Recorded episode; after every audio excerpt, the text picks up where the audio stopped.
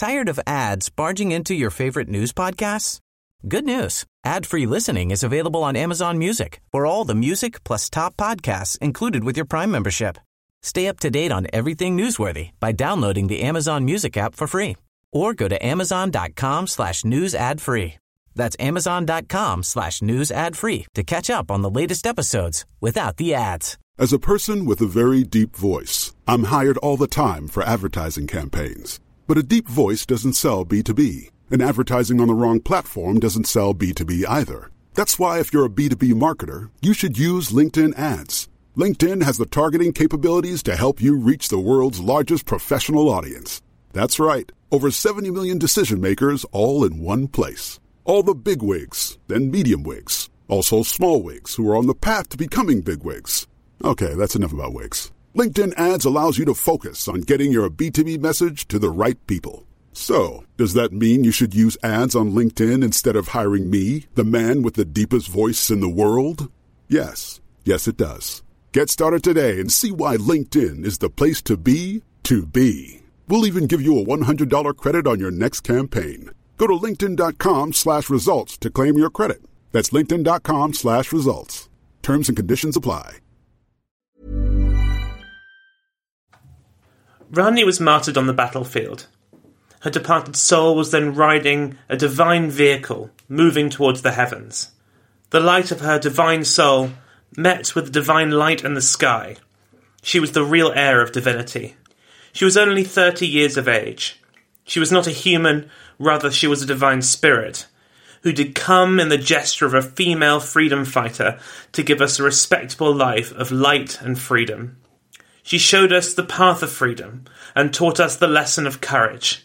She taught us what we might have learned. From the mouth of the bards, we heard the tale of the courage of the Queen of Jhansi, relating how gallantly she fought like a man against the British invaders. Such was the Queen of Jhansi. The people of India will remember this debt of yours, O Rani Lakshmibai. May you be blessed, dear Rani. Your life sacrifice will awake an indestructible soul of freedom in her people. History may be made silent if truth is hanged or killed, or if the drinkers become victorious, or if they destroy Jhansi with cannonballs. You, by yourself, be the memorial of Rani, because you have been an eternal token of courage. From the mouths of the Bundelas and Harbolas, we heard the tales of the courage of the Queen of Jhansi, about how gallantly she fought like a man against the British invaders. Such was the Queen of Jhansi.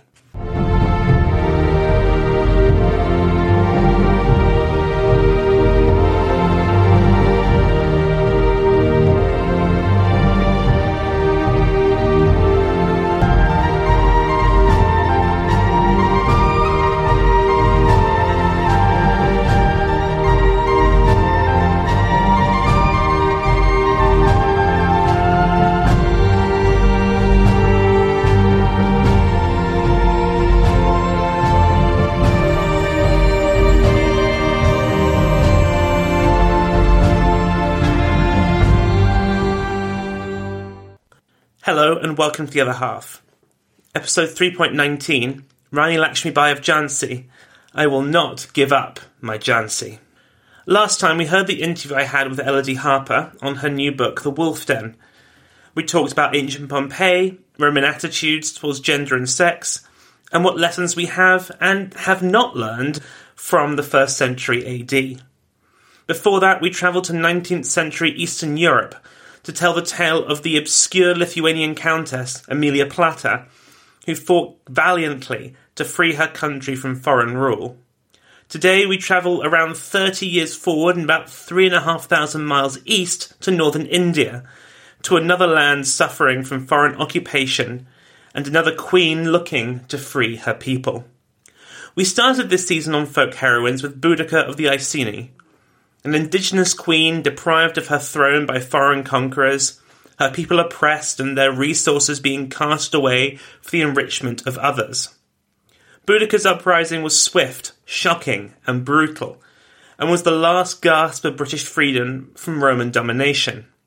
Today we go full circle, as her descendants, having thrown off Roman rule around a millennia before, sought to rule another far off people and another queen who tried to stop them.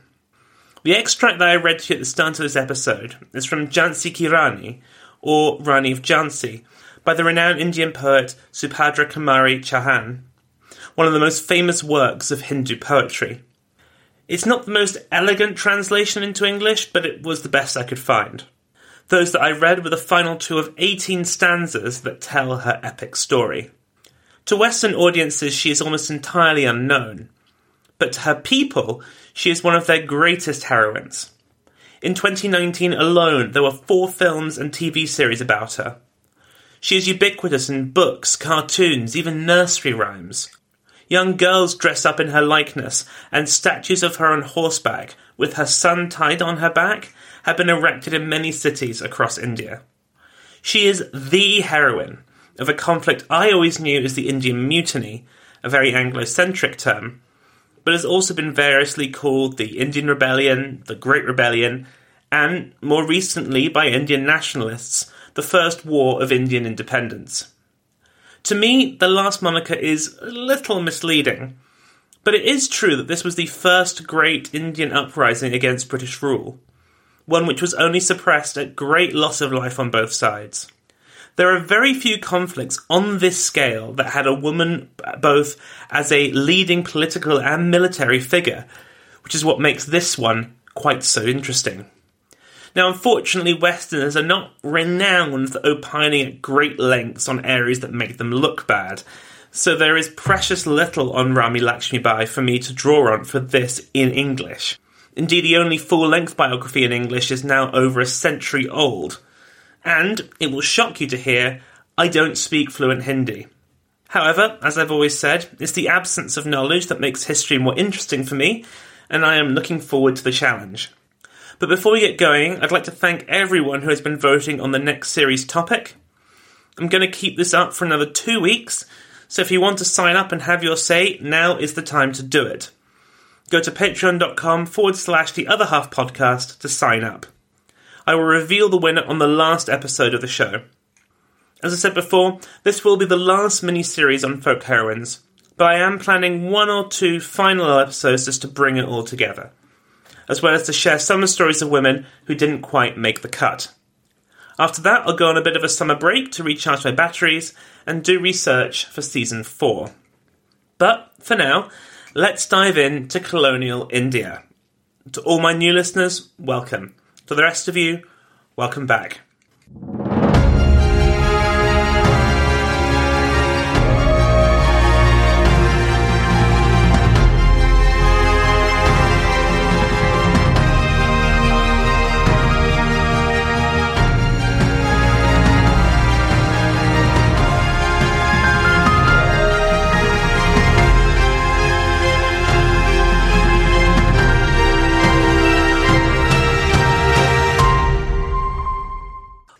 India, the jewel in the British Empire's crown.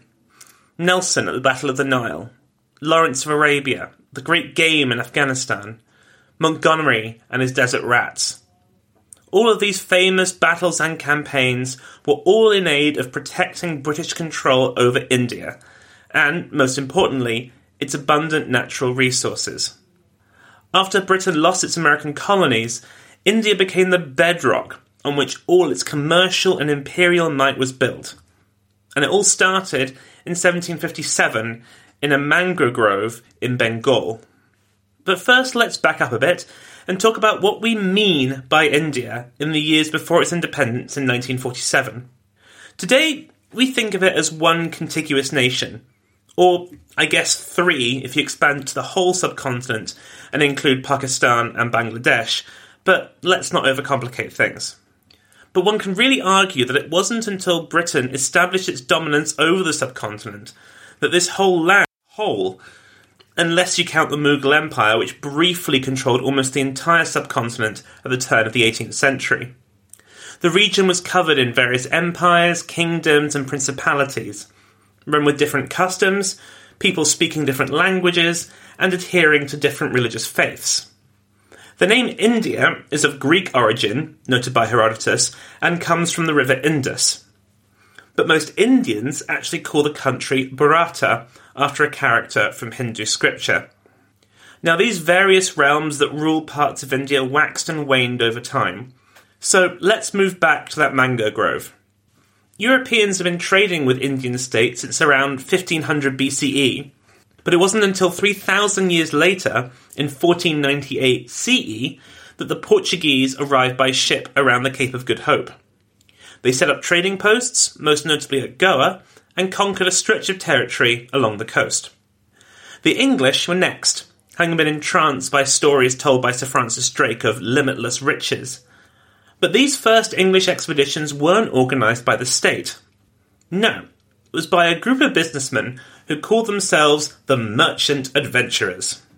They committed around £30,000, about £4 million today in funding, and petitioned Queen Elizabeth to set up the pithily named Governor and Company of Merchants of London trading into the East Indies.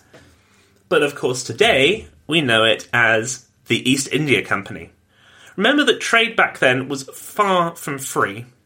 Nations would fight wars to establish mercantile monopolies over various regions, and nearly all trading disputes involved cannons and swords. You couldn't just rock up at any port in the Americas or Orient with some stuff to sell. You needed to fight your way in and kick out the guys currently selling. So, in return for a monopoly on English trade with everything between the Cape of Good Hope and Cape Horn, the East India Company would raise all the money, men, and ships needed to fight this trade war and defend its interests. This means that the soldiers and the sailors served the company, not the English crown. Now, the reason why I'm going back this far is for a simple purpose. British interest in India was, from the start, all about making money. The East India Company did not go there to conquer land or to rule over people. They went in there for profit. And for the rest of the time there, that remained their prime imperative. Over the next 250 years, all British affairs in the subcontinent were run not from Parliament or from the Palace, but from East India House in the City of London, which is now the Lloyd's Building. The company was regulated by Parliament, but only in the broadest sense. There were frequent complaints raised in Westminster about corruption, abuse of native Indians, and general incompetence by company officials. But the system was making way too much money for way too many powerful men for anyone to rock the boat too hard. Over the years, the East India Company made alliance, treaties, and war against Indian states and other European companies and armies, but did not become the dominant force in the subcontinent until the Seven Years' War. At the 1757 Battle of Plassey, fought in a mango grove, British forces, both regular army and East India Company, defeated the Bengalis, who had allied with the French, turning them into a company protectorate. The Treaty of Paris that ended the war kicked almost all other Europeans out of India, allowing the company to start a hundred years of domination. They did this through a combination of conquest and semi voluntary subjugation. This is where an Indian ruler would accept company overlordship in return for broad local autonomy. They then became company allies and would fight alongside them in their military campaigns. Now, one of these places was Jhansi, a princely state roughly the same size as the state of Rhode Island. This was actually a creation of the company in 1804, when it was granted autonomy from the declining Maratha Empire. Located in the modern Indian state of Uttar Pradesh, it's a little over 250 miles from Delhi, and back then was a fairly unimportant state. Again, much like Rhode Island. The company recognised a guy called Shiv as the ruler of Jhansi, and in return he pledged loyalty. But, and this is the crucial bit, this did not automatically apply to his successors. Each of them had to essentially apply to the Governor General in Calcutta and be accepted. If not, then the territory would revert back to the company, who would then dispose of it in whichever way was advantageous to them. This later became formalised into a policy known as the Doctrine of Lapse, whereby the company would formally annex a territory if a ruler died without a male heir or was considered manifestly incompetent. This meant that the ruler of Jhansi was both beholden to the company for creating their title, whilst also being essentially their vassal and dependent on them for their continued survival. Now, it has to be said that Jhansi wasn't exactly a well run place. That's what comes from awarding kingdoms to your suckupious lackeys. In 1838, the throne passed to Gangadhar Rao, who, depending on who you read, was a competent administrator who got the kingdom back on solid financial footing while investing in the arts, or a debauched slob who ran the finances into the ground and had the weird habit of playing the female lead in plays. Whatever his level of competence, the key for us is the issue of his marriage. He had been married to a woman called Ramabai, but she had died not long after they tied the knot, meaning that he needed another wife. Without a legitimate son and heir, there was every chance the company would just annex the territory, so having a child was a matter of national survival. He sent men all around the for him to marry, and one of these groups of men arrived in the town of Varanasi to meet the father of a young girl called Mani Karnika.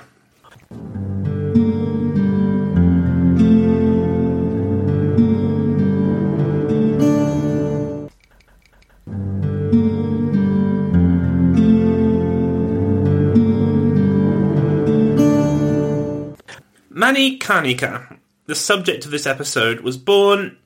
Well, we don't know for sure.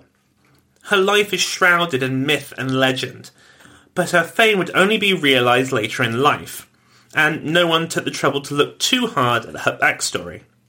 Most Indian sources put her birth date as 1835, while British sources generally have it happening in 1827.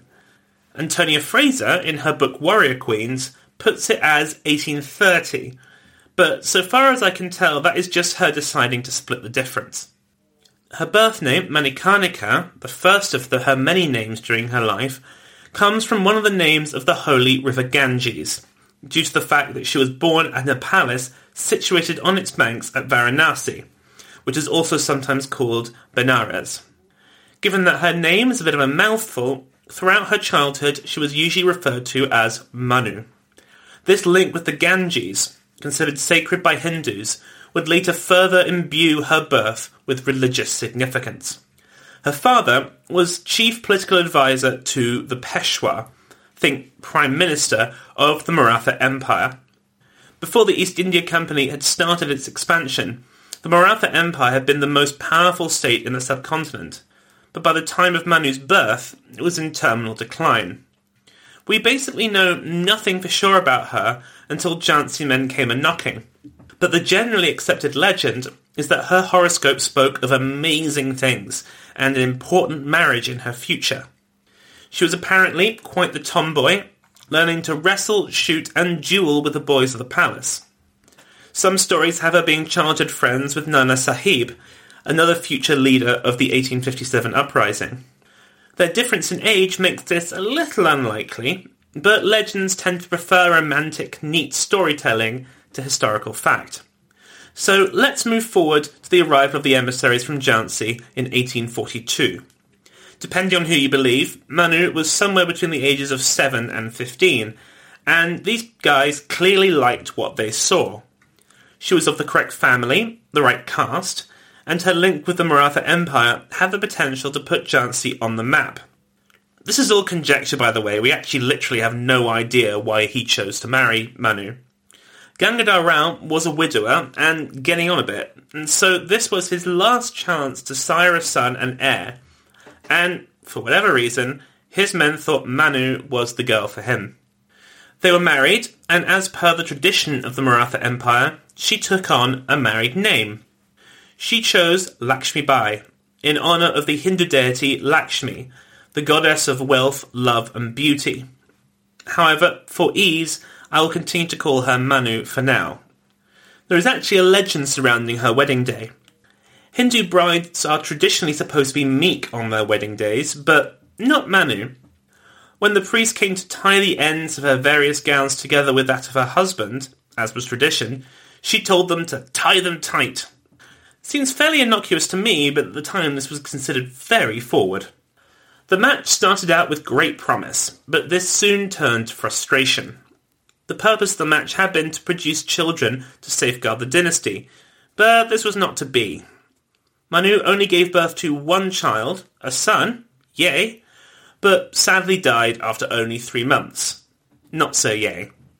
Then, in 1853, her husband, Gangadhar Rao, fell seriously ill. With no natural heir available, he adopted a distant cousin, Damodar Rao, as his son. This was fairly normal under Indian tradition, as in many societies all over the world and throughout history, but it wasn't the British way. And so Gangadhar knew he had to do some serious politicking to make it stick. He made the necessary changes to his will and had it read to the British representative in Jhansi, a Major Ellis.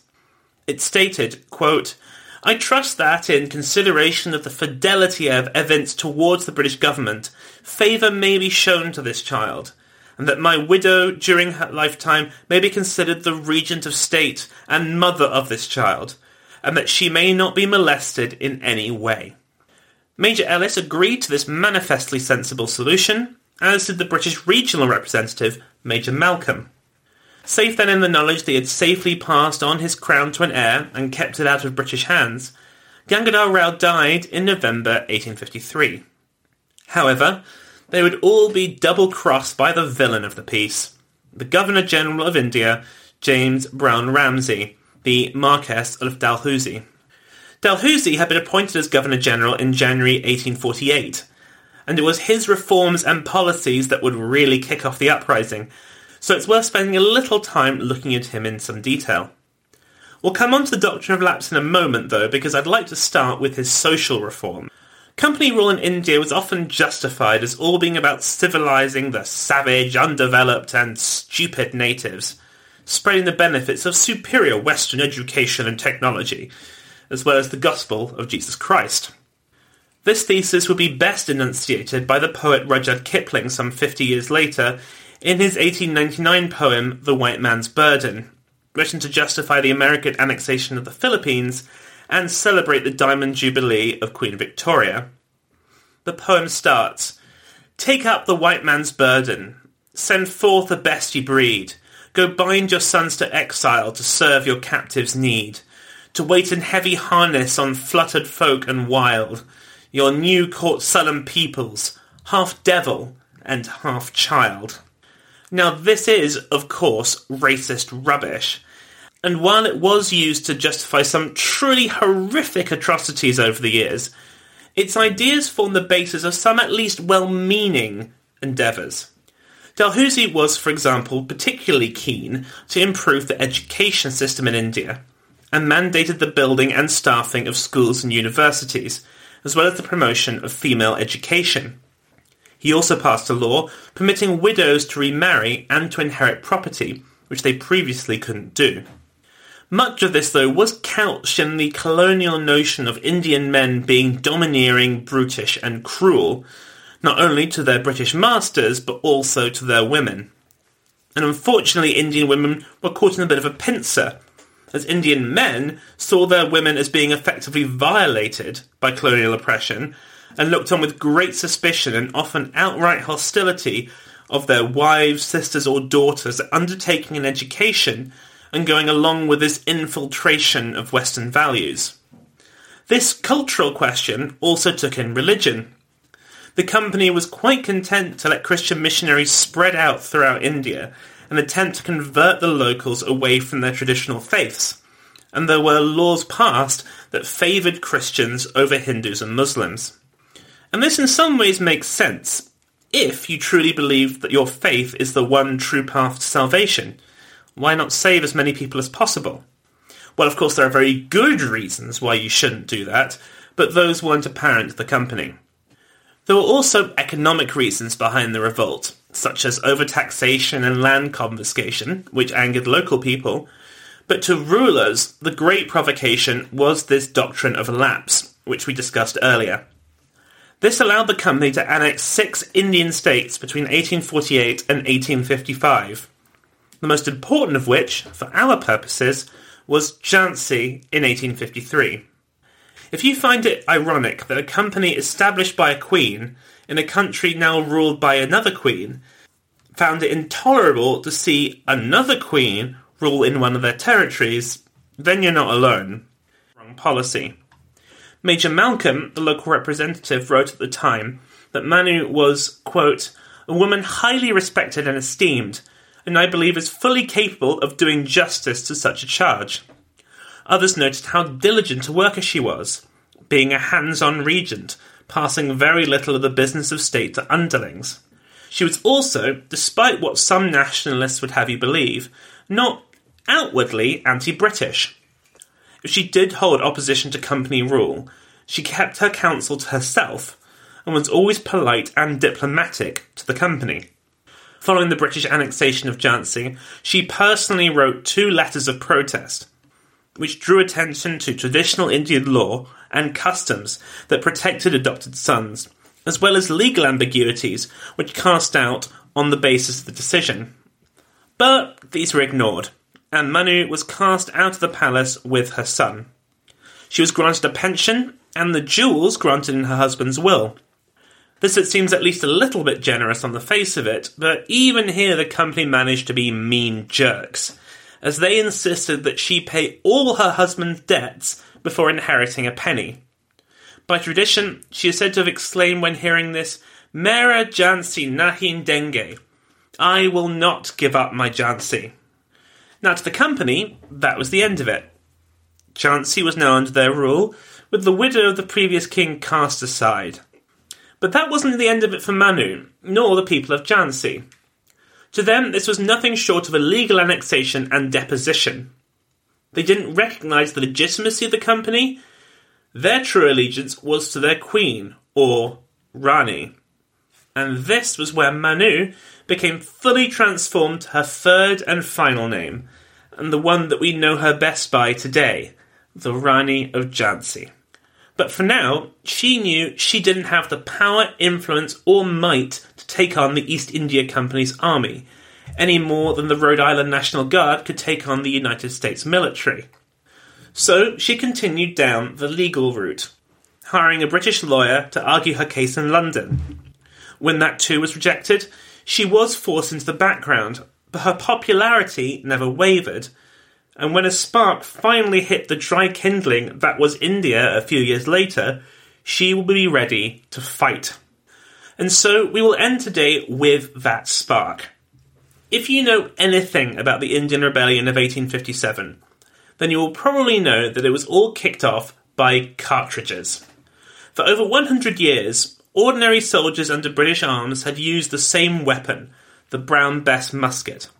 It had gone through some development over years, but broadly speaking, soldiers fighting at Culloden, Yorktown, Waterloo, and Kabul all fought with the same gun. However, in the 1850s, a new weapon, the Enfield, was introduced, with development rushed due to the Crimean War. This meant that it didn't arrive in India until 1856. Now, without wanting to get too technical, the Enfield, like the musket, was barrel loaded, which meant that to fire it, you first had to get the cartridge, bite off the end, pour the gunpowder down the barrel, get your bullet, drop it down, ram it home, replace the percussion cap, pull back the hammer, aim, and fire. Right faff, right? Well, in the hands of a trained soldier, the Enfield rifle could fire about three or four rounds per minute, and this whole loading and firing system was constantly drilled day after day into the infantry until it became second nature. Now, the weapon didn't cause much trouble for a few months, but after a while, a rumour spread that the cartridges were lined with pork and or beef grease. Now, I haven't been able to find out whether or not this was true, but the important thing is that it was widely believed despite it being roundly denied by the East India Company and the British Army. So, why was this important?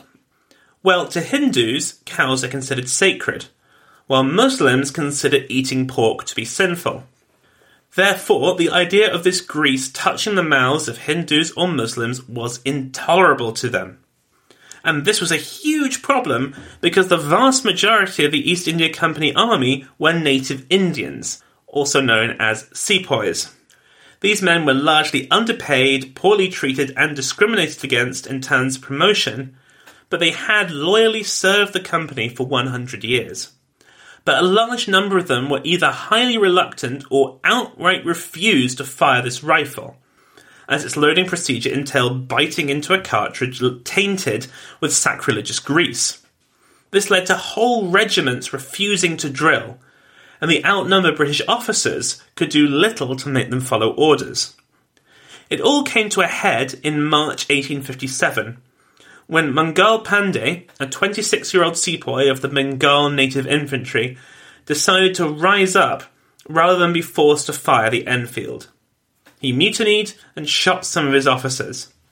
He was joined by some of his comrades, but they were quickly overwhelmed. He was sentenced to death and hanged, and his entire regiment was disbanded. Just like with the annexation of Jhansi, the British thought that was that. Job done, let's go have some tea and cake. But while there were myriad socio-economic and political pressures affecting India at this time, it was this moment, this act of resistance, that triggered one of the bloodiest rebellions in history. While modern historiography derides great person history, Mangal Pandey goes along with people like Gavrilo Princip in Bosnia, Mohammed Bouaziz in Tunisia, and of course our very own Joan of Arc. Ordinary people who by their martyrdom set in motion enormous events beyond anyone's control. And next time, we will see the deadly course of the Indian Rebellion, and how the Rani of Jhansi came to become one of its great leaders. Tired of ads barging into your favorite news podcasts? Good news. Ad-free listening is available on Amazon Music for all the music plus top podcasts included with your Prime membership. Stay up to date on everything newsworthy by downloading the Amazon Music app for free or go to amazon.com slash news ad free. That's amazon.com slash news ad free to catch up on the latest episodes without the ads.